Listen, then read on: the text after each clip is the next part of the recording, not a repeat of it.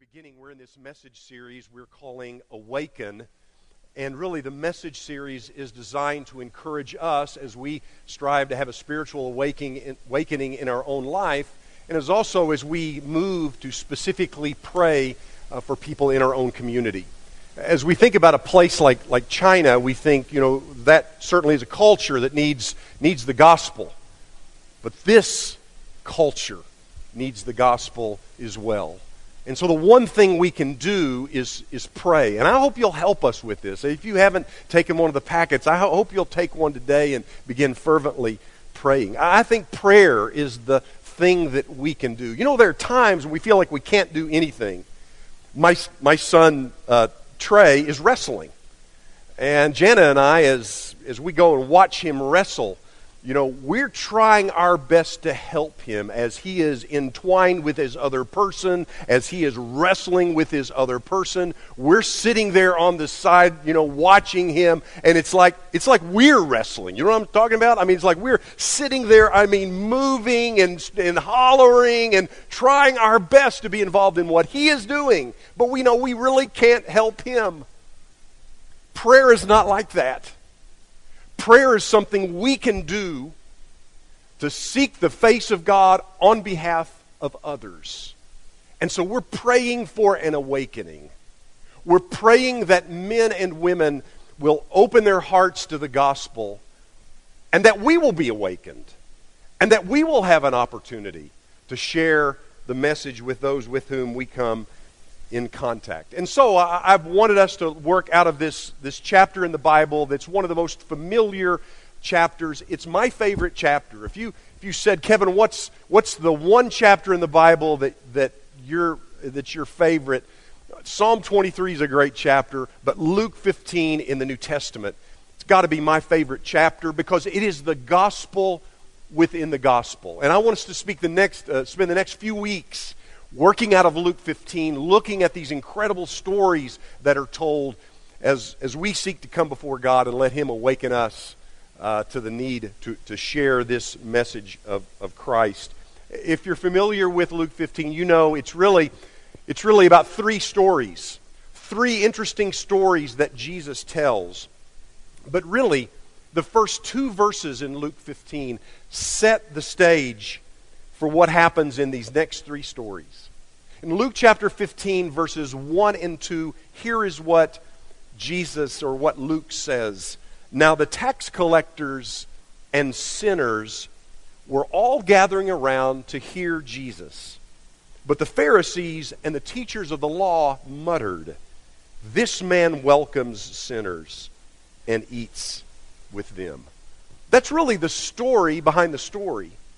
And if you think about it for a moment, there are three groups or three individuals that are mentioned in these first two verses. The first person is Jesus. And it says that a group of people are gathering around Jesus to hear him teach. The fascinating thing about Jesus was he was this amazing teacher. He was an amazing teacher for a number of reasons. He was this incredible teacher because he was so relevant and so current. One of the things I love about Jesus as I, as I read the Gospels closely is I see that he's talking about the stuff that we're dealing with. And so if you read closely the Sermon on the Mount, for instance, he talks in there about issues like, like anger. Uh, do we ever struggle with anger? I mean, anybody ever struggle with anger?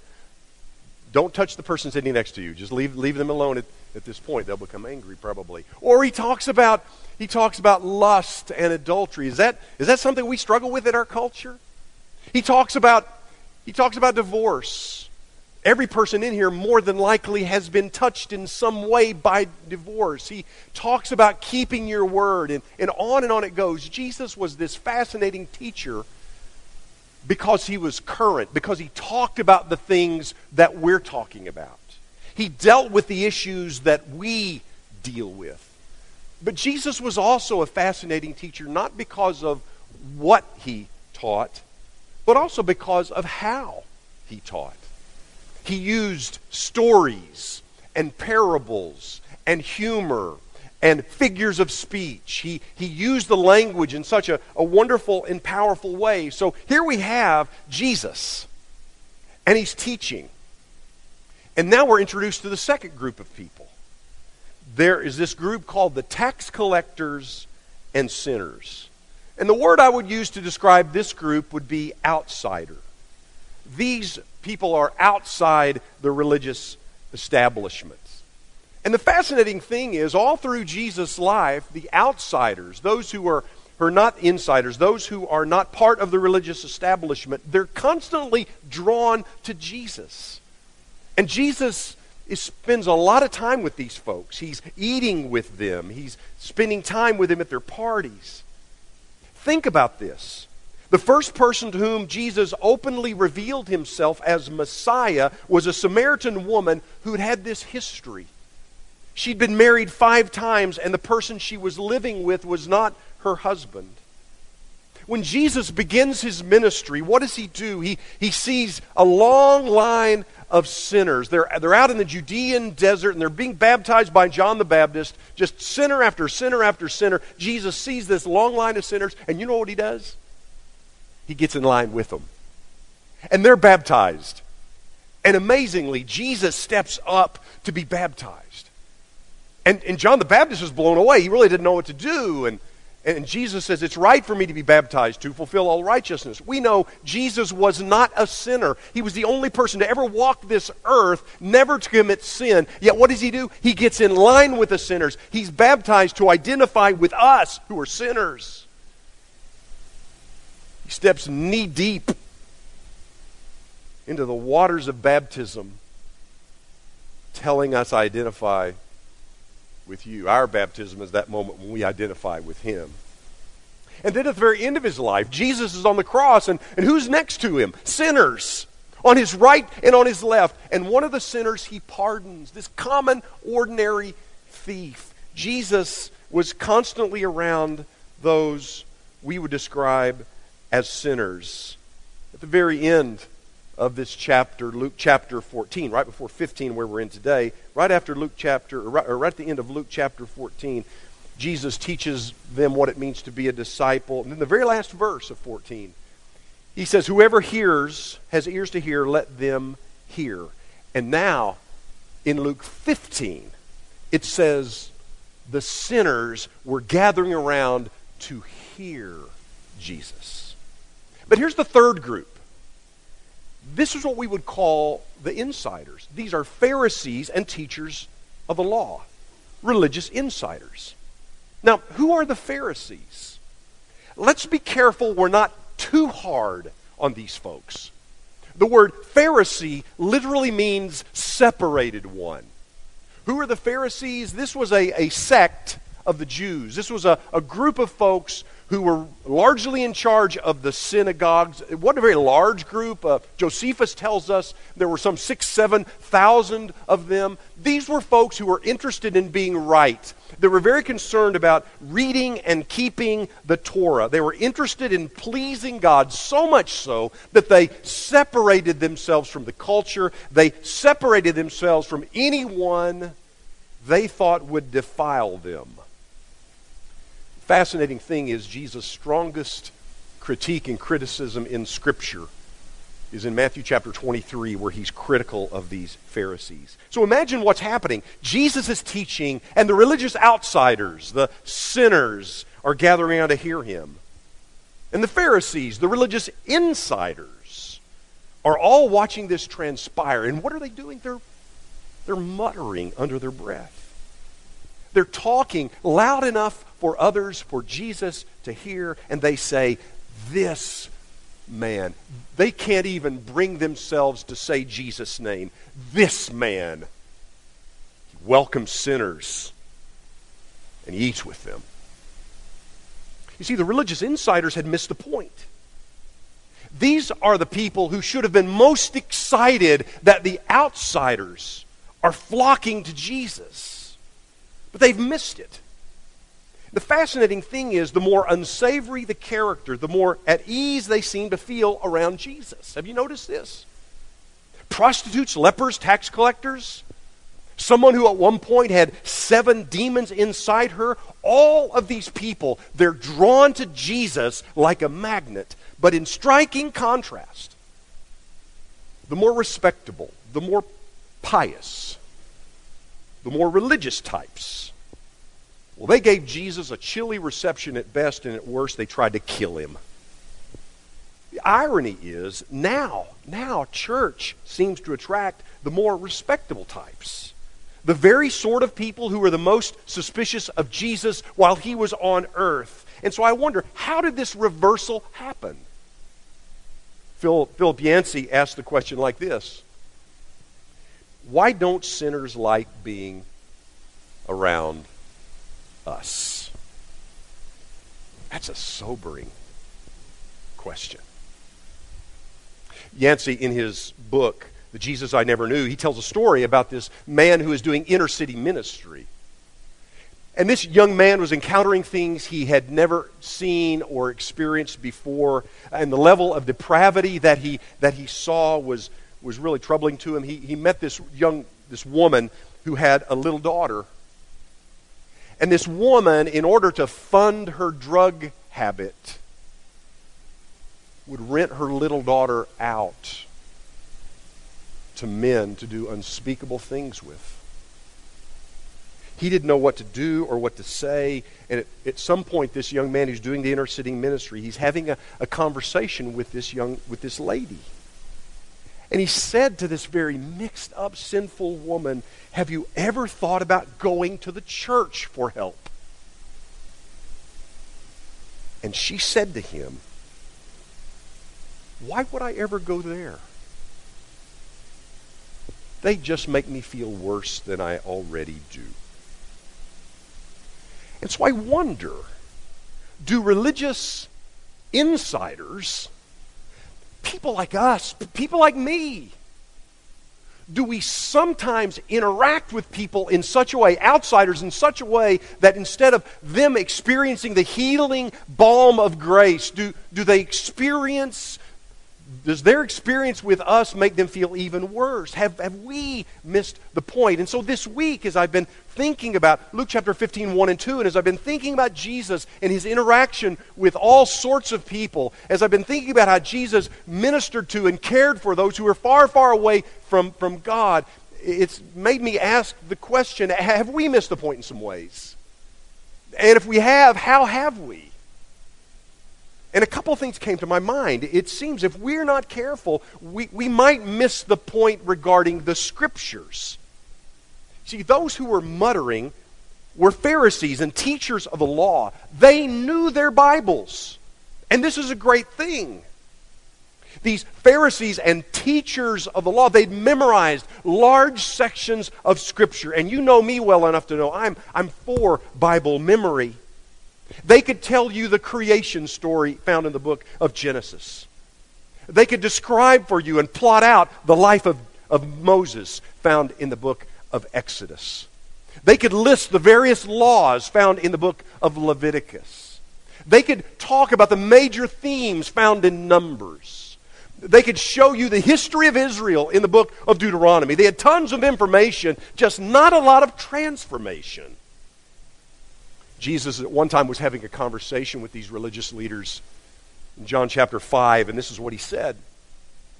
You study the scriptures diligently because you think that in them you have eternal life. These are the very scriptures that testify about me, yet you refuse to come to me to have eternal life. You see, we're not saved by believing the Bible but by trusting the Christ that's revealed in the Bible. We can profess faith without truly possessing faith. The point is not knowing the Scripture, the point is knowing the Christ in the Scripture. And if you truly know Jesus, friends, you're going to be different. If we truly know the Lord, Jesus is going to change how we look at the world, how we look at people, how we look at ourselves, how we look at our eternity. You see, they'd missed the point. They knew the scriptures, they did not know Jesus. And so we need to be very careful. that we might miss the point? If in all of our study and in all of our memory and all of our understanding of Scripture, it doesn't make us people more like Jesus, then we've certainly missed the point. We need to be careful because we might miss the point about holiness. You see, the Pharisees thought holiness was about ex- the exterior, about external actions, instead of the internal condition of the heart. They looked holy, extremely holy. But on the inside, it was another story. You see, the Pharisees and the teachers of the law, they were about perception and image. They could not imagine being with and eating with sinners. I mean, what would others think after all? Birds of a feather flock together. I mean, what kind of an influence on their lives would it be if they're spending too much time with these people who are far, far from God? Their separation led to isolation, and as a result, they had no ministry impact. But Jesus had a much different approach to life. I, I like what Jesus said about righteousness and holiness. It's found in the Sermon on the Mount, Matthew 5, 6, and 7. The, the theme verse is Matthew chapter 5 and verse 20. And Jesus says there, unless your righteousness surpasses that of the Pharisees and the teachers of the law, you will certainly not enter into the kingdom of heaven. And we hear this and wonder, what did he mean exactly? And as, as the religious leaders, as the disciples even, as they heard Jesus say this in Matthew 5, verse 20, it would have stunned them because they knew how meticulous and rigorous the Pharisees were with regard to righteousness. I mean, they would, t- they would tithe down to the little bit of mint, dill, and cumin. I mean, they were very, very concerned about doing things right and, and being right. And yet, Jesus in Matthew chapter 5, he helps them to understand that they, they were missing the point regarding holiness and righteousness. They were dealing with peripheral kinds of things, they were dealing with external kinds of things. And so in Matthew chapters 5 and 6, Jesus gives us case study after case study after case study. And so he says, Well, you think it's really about, about murder. And I hear you saying you, thou shalt commit murder. Well, that's a good thing. And, and you all look around at each other and kind of smile and say, hey, at least I haven't killed him. and you think you're doing well. He said, but, but down in the deepest recesses of your heart, you're filled with a lot of anger and hatred and thoughts of revenge. And that's where Jesus wanted to work. And as the old preacher says, at this point, Jesus had gone from preaching to meddling because that's what Jesus dealt with, not this periphery, not, not the external, but he wanted to talk about what's deeply in the heart. They, they would stay and they would say to one another, We know the scripture says, Thou shalt not commit adultery. Well, that's great. I, have never been with another woman physically other than my wife. I, I feel really good about that. And Jesus says, Yet if you look at another woman lustfully, if you have lust in your heart and, and, and desires in your heart that don't bring glory to God, I, I want to talk about that. Jesus was teaching a deeper kind of righteousness. A righteousness is from the inside out. And so he says this in Mark chapter 7 and verse 20, where Jesus is once again talking to the Pharisees and the teachers of the law. He says, What com- comes out of a person defiles them. For it is from within, out of a person's heart that evil thoughts, sexual immorality, uh, theft, murder, adultery, greed, malice, deceit, lewdness, envy, slander, arrogance, and folly, all these things come from inside and defile a person. They, they missed the point. They smugly looked around at one another and thought, we look spiritual, we look righteous. And he's saying, what's going on in your heart? One more thing, they'd missed the point about people why was Jesus spending time with lepers, prostitutes, tax collectors? It's because he loved people and he knew they needed healing. Imagine a weird world where before you can be admitted to a hospital, you have to have a clean bill of health. Imagine where, where doctors won't see you if you're sick because you see, they're afraid of contracting the disease that you have. And so they keep an arm's length distance from you. Matthew chapter 9, Jesus was once again being criticized by the Pharisees and the teachers of the law. He was being criticized for being too open, too accepting. He was spending too much time with the religious outsiders. And so Jesus looked at them and he says this It is not the healthy who need a doctor, but the sick. Go and learn what this means. I desire mercy, not, not sacrifice, where I've come to call, I've not come to call the righteous, but the sinners. This week I've been wrestling with this question have we learned this? Do we understand that Jesus desires mercy, not sacrifice? It's the kind of people Jesus wants us to be people who are full of mercy. As the old saying goes, the church is a hospital for sinners, not a museum for saints. Hospitals, uh, uh, uh, hospitals are full of sick people. Churches are full of sick people. Have we missed the point? And the amazing thing, a lot of times we all walk around acting like we're not sick, acting like we, we don't have any problems or don't have any struggles.